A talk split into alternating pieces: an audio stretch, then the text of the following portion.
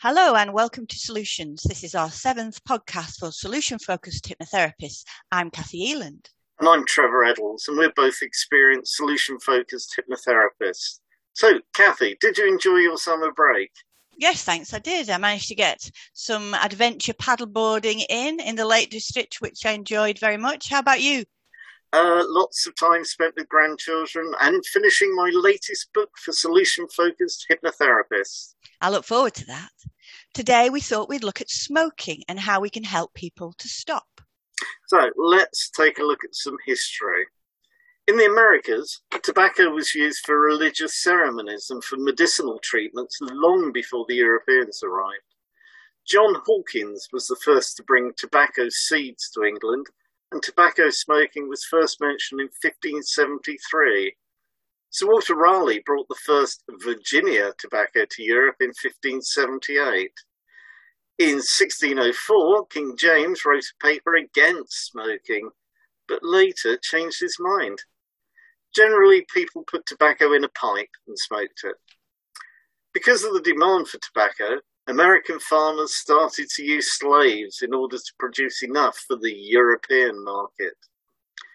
And something like a cigar was smoked in Mexico before the Europeans arrived. Cigarettes first appeared in France in the eighteen thirties and were being manufactured by eighteen forty-five in France.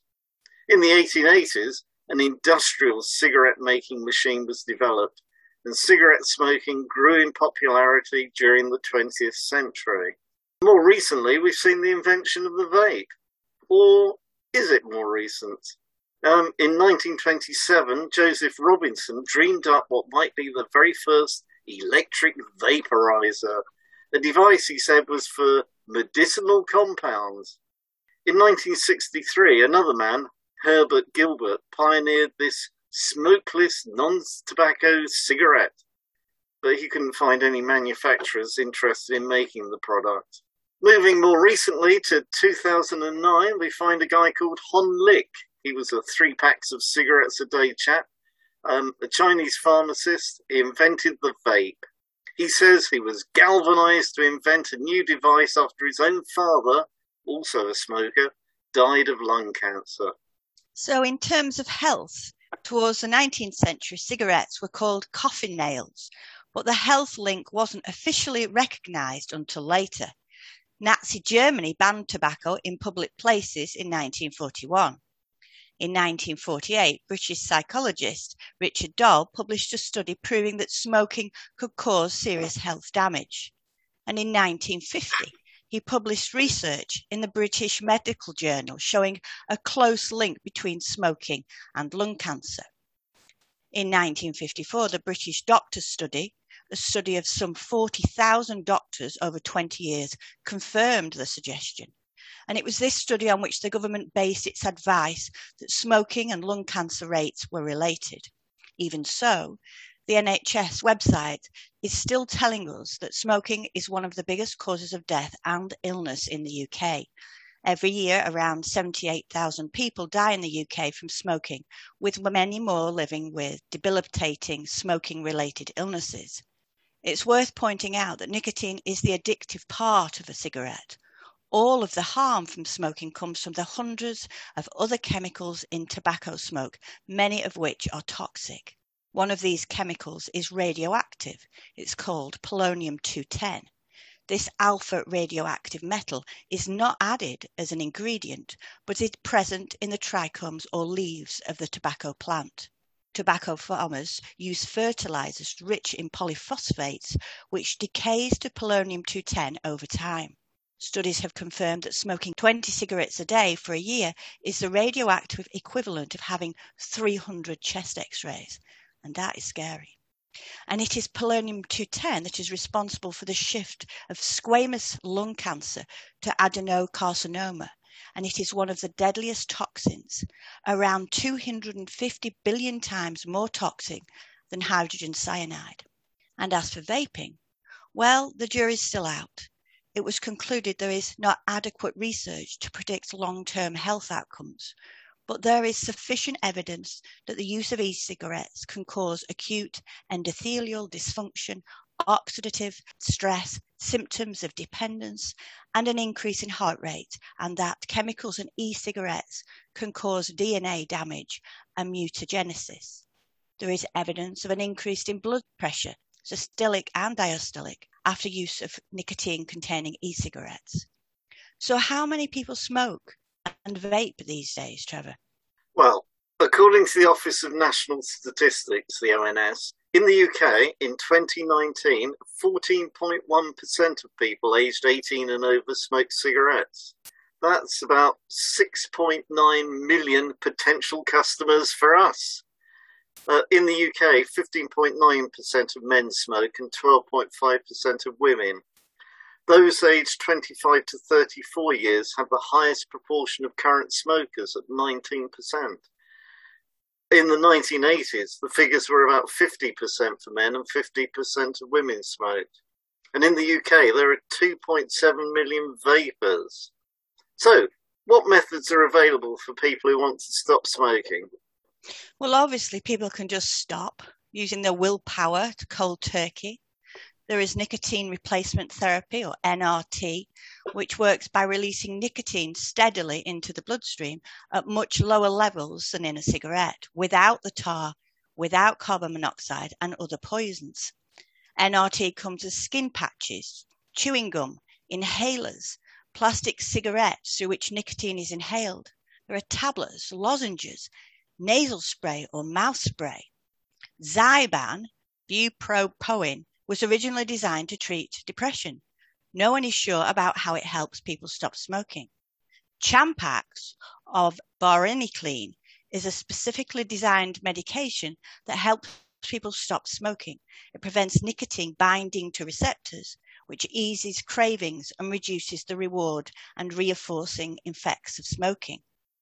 As already mentioned, people use electronic cigarettes or e-cigarettes that contain a, a vapor that's potentially less harmful than tobacco smoke. E-cigarettes contain nicotine. They don't smell or produce smoke, so may be used in places where smoking is banned.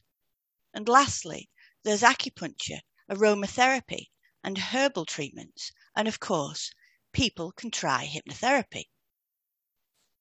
But which method works best? Yeah, a study by Hughes et al. In two thousand four found stopping by willpower alone had between a four percent and a ten percent success rate. Nicotine patches, gums, et cetera have between six point eight percent and thirty percent success rate. Zyban rates are between fourteen point six percent, that's Jorenby et al. two thousand six, and fifty-five point one percent found by Hayes et al. two thousand one. A lot of people left the trial because of the side effects. Uh, Champix scored a twenty-three percent uh, success, that was Jorenby et al. two thousand six. There is some data suggesting that e-cigarette users have managed to stop smoking completely, perhaps as many as eighteen thousand people. Acupuncture is apparently no better than placebo, although a two thousand four study showed a success rate of forty-one percent. That's what we call an outlier. One study of aromatherapy found the inhalation of vapour from black pepper extract reduces smoking withdrawal symptoms. There are many herbal treatments, including lobelia and Saint John's wort. None have been found conclusively to be effective.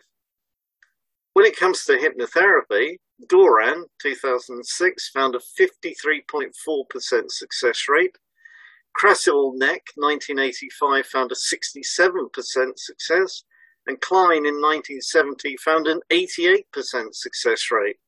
So that's good. So tell me what happens when you smoke. Okay. Well, it takes about ten seconds for nicotine in the blood to travel from the lungs to the brain. It stimulates the brain to release neurotransmitters and hormones, example, acetylcholine, adrenaline, arginine, autocrine agents, beta endorphin, dopamine, histamine, noradrenaline, serotonin, and vasopressin. And as a consequence, nicotine has many positive effects for smokers. Raising acetylcholine levels enhances concentration and memory. Raising acetylcholine levels and noradrenaline levels enhance alertness. Raising noradrenaline levels increases arousal. Raising acetylcholine and beta endorphin levels reduces pain. Raising dopamine levels increases euphoria and relaxation, and probably addiction.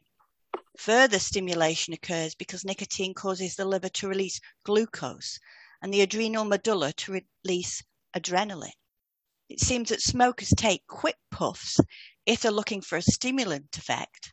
Lower levels of blood nicotine stimulate nerve transmissions, and smokers take deep puffs when trying to relax. Higher levels of nicotine depress the passage of nerve impulses, acting as a mild sedative. So here's the big question. Is smoking addictive? Mm. Although the stimulant effect is likely to be addictive, it's thought that nicotine itself is not very addictive. There's an M A O I, a monoamine oxidase inhibitor in tobacco, which contributes to the addictiveness of tobacco. So stopping smoking must mean overcoming a combination of a low level of addiction and a high level of habit. If smoking is so bad for them, why don't people stop? And if stopping smoking is easy, why don't they just do it? That's a good question. And the answer must be because they think they're getting some benefit from smoking. Perhaps they look cool, or smoking makes them part of a gang or a group, or smoking helps them relax or better able to socialise. Perhaps smoking is a habit that is familiar and comfortable, or perhaps a way to take a mini break during a day at work. And ten, a hundred, a thousand, ten thousand cigarettes later, the primitive brain thinks it's found a solution to the uncomfortable withdrawal pangs, similar to feeling stressed, to have another cigarette. Therefore, it stores this solution in the behaviour library, the hippocampus. But of course, those benefits come with a cost, and it's not just the money. There's ageing of the skin, a loss of fitness, a reduced fertility, and of course, loss of life itself, because one in two frequent long-term smokers die. And you're interested in the language people use, aren't you, Trevor? Yes. Um, you hear people say that they're quitting cigarettes. And we all know nobody likes a quitter. Um, one of the problems many people face when stopping smoking is that they think of it as giving up smoking. They're still thinking in terms of the problem rather than the solution, that is becoming a non-smoker. So don't say, give up smoking. As I said, the words give up always sound bad. It's as though you're a loser. It has undertones of failure. Always use a positive phrase like become a non-smoker. Clients are then working towards a goal, never away from a problem. So I don't say stopping that smoking habit. We could sell them the, the idea of being a non-smoker like this. Let's suppose there's a new medication available that would help people to live longer, healthier lives. Wouldn't people pay to take the drug? Suppose this new drug gave them more money. Wouldn't they want it even more? And that's what's being a non-smoker, a way of living a longer, happier, healthier life and having more money. People would be crazy not to want it. And that's what being a non-smoker offers you. Another problem is that people tend to think of themselves as a smoker, which implies it's part of their identity and hard to change. Whereas if they think of themselves as a person who smokes, it's very easy for them to become a person who doesn't smoke, and so stopping smoking isn't so hard. Yeah, and some people feel that they're losing the benefits they get from smoking. You mentioned benefits earlier. People often think, even subconsciously, that they're getting benefits from smoking. So it's important, when planning to stop smoking, to not lose something useful. What's needed is something to replace it. I mean, there's hardly anyone over the age of seventeen who thinks smoking is cool and that being a smoker will give you access to the in crowd. But quite often, smokers rather enjoy the ten minutes of fresh air and time to think that they get when they go out for a cigarette. And if that's the case, then an alternative has to be built into the smoker's day to retain that. Perhaps a meditation class or a book of meditation. That will give them something that keeps the me time in their day. It's the same with relaxation. time will have to be built into the day where the ex-smoker is able to relax. People who spend most of their day in their primitive brain need to see short-term benefits of not smoking, so those benefits need to be clear and obvious to them when their brain is triggered into sending a, oh, let's go out for a cigarette message. In the non-smoker's mind, not smoking must not equal missing out on something. S F B T says that if you assume that the client's behaviour has a positive intention and that some behaviours can have negative consequences, for example, smoking, then you can separate a client's behaviour from their intention, that is, they are a person who smokes rather than being a smoker. You can then focus what the positive intention was behind the behaviour and help the client to experience more of that. So, as much as eighty percent of what you say in each session can be process-based, what change they want to make, rather than content-based, the actual behaviour that brought them. And that eighty percent can be very similar with different clients, with different problems. And that's why we don't need to use highly specific behaviour-oriented scripts in our work with clients. Yeah, for most people, while they're in their intellectual brain, they're perfectly capable of making reasoned and logical decisions. They can notice situations in which they would previously have had a cigarette and avoid them. They can deal with social pressure if everyone around them is smoking and packets of cigarettes are offered to them. They can ignore triggers that would have led them to taking a cigarette. But the problem comes when they're no longer in their intellectual brain, but operating from their emotional brain. If they feel frustrated, frightened, angry, depressed or anxious, we know they will be in their primitive brain and they're more likely to behave as they used to. If there's some kind of conflict situation with family, friends or at work, then the person will be in their primitive brain and less able to cope. The good news is that these situations can be planned for and relapses prevented. Firstly, a person can rehearse how they will behave in a given situation. They can practice what they'll say to their smoking friends, or they can plan in their mind how, after, say, arguing with the children, they go into the kitchen and make a cup of tea rather than go outside for a cigarette. This planning will give them a new behaviour strategy to use rather than the old one. Cognitive reframing will help people to think differently about their old habits and the triggers that would cause them to smoke. They can also reframe their thinking. That urge to smoke is just a, a tiny dopamine message in the brain.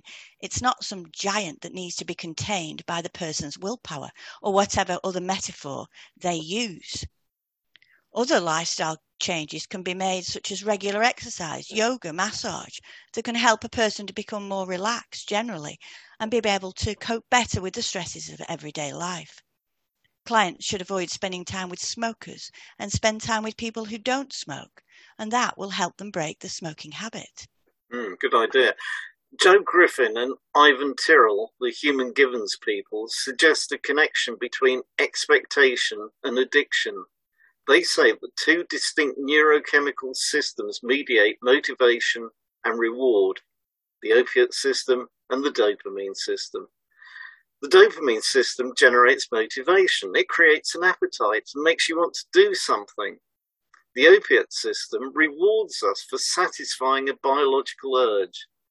Although with smoking, people often want to have a cigarette, but after they've had it, they realise that they didn't really enjoy it. Griffin and Tyrrell suggest that whenever we are motivated to master something new, the dopamine circuit is activated and we experience pleasure. However, once we've learnt that new skill, we experience less pleasure. But once we find a new challenge, the dopamine starts flowing again, and that way we're adapted to keep mastering new things. However, this mechanism can be hijacked. The smoker's hypothalamus signals to the amygdala that nicotine levels are low. The amygdala sends a signal to the anterior cingulate to have a cigarette. The anterior cingulate checks for relevant past memories to evaluate how important that signal is. These are usually positive. It's called euphoric recall or rose-tinted propaganda. So the anterior cingulate adds its own dopamine to the message. And because of all the dopamine, the conscious mind, your executive function, has little choice about what to do. It goes ahead and sends a message to have a cigarette. This is John Ratey's boss secretary metaphor. The anterior cingulate is the secretary and the prefrontal cortex is the boss. Dopamine motivates behaviour to bring about something that is expected. And smokers expect to experience satisfaction, but it is temporary. Griffin says that it is more often a brief assuaging of the discomfort caused by expecting to smoke rather than pleasurable in itself. So according to Griffin, the answer to addiction is to revise expectations and to have the free will to choose how to behave. Every time an urge for a cigarette arises, we should remind ourselves that one won't be enough. Soon, instead of expectations of pleasure, the anterior cingulate will deny the request and the desire will no longer reach our consciousness. Soon, the hypothalamus will get used to the new low nicotine levels and won't signal to the amygdala. Remember, even people claiming that smoking gives them pleasure don't want their children to smoke. So tell us what happens when you don't smoke, Trevor. Yeah, bear in mind that smokers do stop for long periods of time, for example on long-haul flights, in restaurants, hospitals, theatres and around newborn children. And when they're asleep, no one wakes up during the night because it's time for a cigarette. Anyway, the health benefits of stopping smoking after twenty minutes are blood pressure and heart rate decreases. After twelve hours, carbon monoxide levels in the blood decrease to normal. After forty-eight hours, nerve endings and sense of smell and taste both start recovering. After three months, circulation and lung function improve. After nine months, there's a decrease in cough and shortness of breath. After a year, the risk of coronary heart disease is cut in half. After five years, the risk of stroke falls to the same as a non-smoker, and the risks of many cancers, that's mouth, throat, esophagus, bladder, cervix, all decrease significantly. After ten years, the risk of dying from lung cancer is cut in half, and the risks of larynx and pancreas cancers decrease. After fifteen years, the risk of coronary heart disease drops to the levels of a non-smoker, and there's lowered risk for developing chronic obstructive pulmonary disease. All good news. There are other things that can help. One of the most successful ways of changing a person's behaviour is to get them to agree in front of a group of people that they're going to make a change. That's kind of the way that Weight Watchers groups work. No one wants to, to be seen to fail in front of others. So ensure your client tells some people that they are working towards changing a habit. It's good if people can help and encourage your client. It's even better if the client can have a friend who is changing the habit at the same time. They can use each other for support and motivate themselves and, of course, not let each other down. And you can tell clients that they can have a reward for themselves for establishing a new habit, and that will reinforce that new habit. So what else is good for creating new positive habits? Yeah, B J Fogg, who's Director of Persuasive Technology Lab at Stanford University, has a solution to the problem of how to stop sabotaging our own efforts to build new habits. He suggests that as soon as we create a new habit, whether that be to eat less, go to the gym, or stop smoking, for example, our brain tries to find a way to hack our plan. So the problem is, how do we get a client to actually go to the gym when it's so much easier to stay in bed in the morning or whatever? Anyway, Fogg's solution is to define a first step that takes less than sixty seconds to do. So your client doesn't try to build a habit of going to the gym. Rather, they build a habit of picking up their kit bag and getting in the car to drive to the gym as soon as they get up. If you think big habits comprise these micro habits, so if you've successfully completed each micro habit, then you've established your larger habit. This leads our clients to an easier way of creating new habits, provided they can identify the triggers or cues that cause the habit. They need to know exactly what the trigger is, what it looks like, and when it occurs. This is a bit like hot thoughts in C B T. Uh, usually, this leads them to a particular behavior, the one they're trying to stop or modify. They need to be able to describe the behavior and, if possible, say what benefit they get from it. The last stage is to say what they will do instead. Now, remember, this can't be some vague aspirational habit like go to the gym. It needs to be a clear and definite micro-habit, one that is probably the first step in a larger habit. So you want your client to say, when X happens, instead of doing Y, I will do, and that's the new micro-habit. Do you have any smoking metaphors that you share with clients? Yeah, I do, actually. Uh, people understand that smoking a cigarette is a bit like wearing tight shoes for the relief when you take them off. Or you can think of smoking like a wart that is no longer supplied with blood and will just disappear. Or you can think of smoking like an apple rotting from the inside. Or think of you smoking like a person falling out of a tree before they hit the ground. Well, you might think of it as an abusive relationship where your partner starts to diminish your confidence and health, but you still defend them, even though they're taking your money. Or you might think of smoking as a parasite that takes your energy and money and leaves you full of nicotine. Anyway, tell us about the C P H T way of helping people stop smoking. So there are three parts to this process. Information gathering part of the session is crucial. We explore and occasionally push the client not only to think about why they want to stop, but also what they enjoy about smoking, which seems odd. But we do need to know what propaganda the primitive brain is feeding them. We also ask about the client's understanding of the, how the process works. Sometimes the answer to this is sophisticated, and other times it can be, you're going to reprogram my mind, and we can put them straight about that. Next, we talk about why and how the client smokes and critically how the mind works in relation to stopping smoking. The second part is on the couch and we do the hypnosis. And the third part is the relaxation track that reinforces the process. We talk about why some people find it easy to stop smoking uh, and others find it difficult. We talk about how the brain works and how the pro and anti-smoking lobbies affect the decision-making. The primitive brain, we mention, is like a, a small child having a tantrum. We say there are two skills needed to stop smoking and stay that way. Firstly, to recognise the propaganda from the primitive brain or that small child. And secondly, making no a definite no. We talk about habits in the primitive brain, the dangers of smoking, stress, and the role of neurotransmitters. And we give them the access to our relaxation track.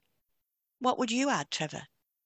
I always use the Dickens process with clients. This was originated by Tony Robbins and based on the Dickens novella, A Christmas Carol. You know, the bit where Scrooge is shown his potential future. The client visualizes two potential futures and attaches feelings to both alternatives, which is what makes the better choice likely to succeed. Here's what I get the client to do. Imagine that they're at a fork in the road. One path is them continuing to smoke, and the other path shows what will happen if they become a non-smoker. I get them to imagine going down the keep smoking path. And they imagine how bad things will be in one year, five years, ten years, twenty years. I mean, it depends. We'll examine their health and perhaps their bank account. I get them to imagine not being able to play with their children or grandchildren because they're out of breath when they move quickly. They must imagine the worst case scenario.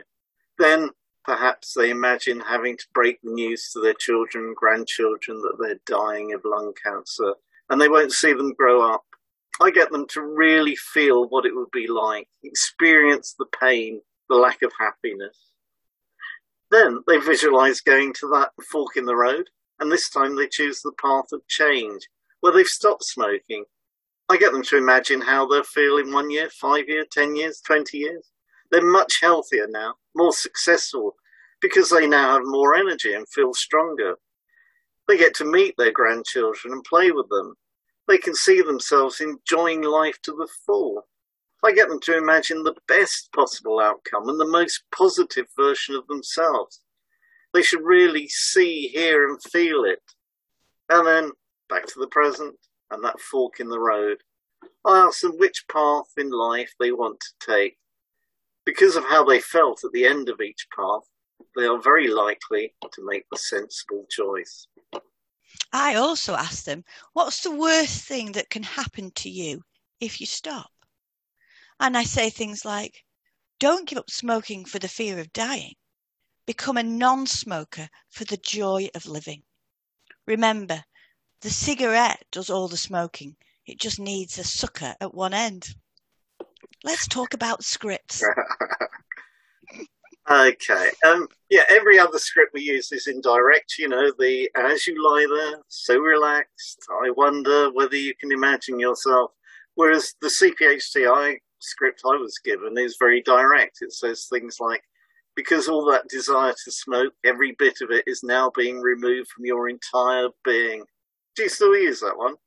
Yes, I do, and it seems to work well. I use the deepener, the stairs and the warm soft carpet versus the cold tiles, the room where smoking does not exist, and then I follow on with a direct language pattern, and I still use a metaphor, the village, at the end before closing. What do you use, Trevor? I use the Matthew Dyson script as the core of what I do, plus a lot of other bits as well. With many clients, I give them a direct suggestion before I bring them out of trance. So I give them that paragraph in capitals from C P H T.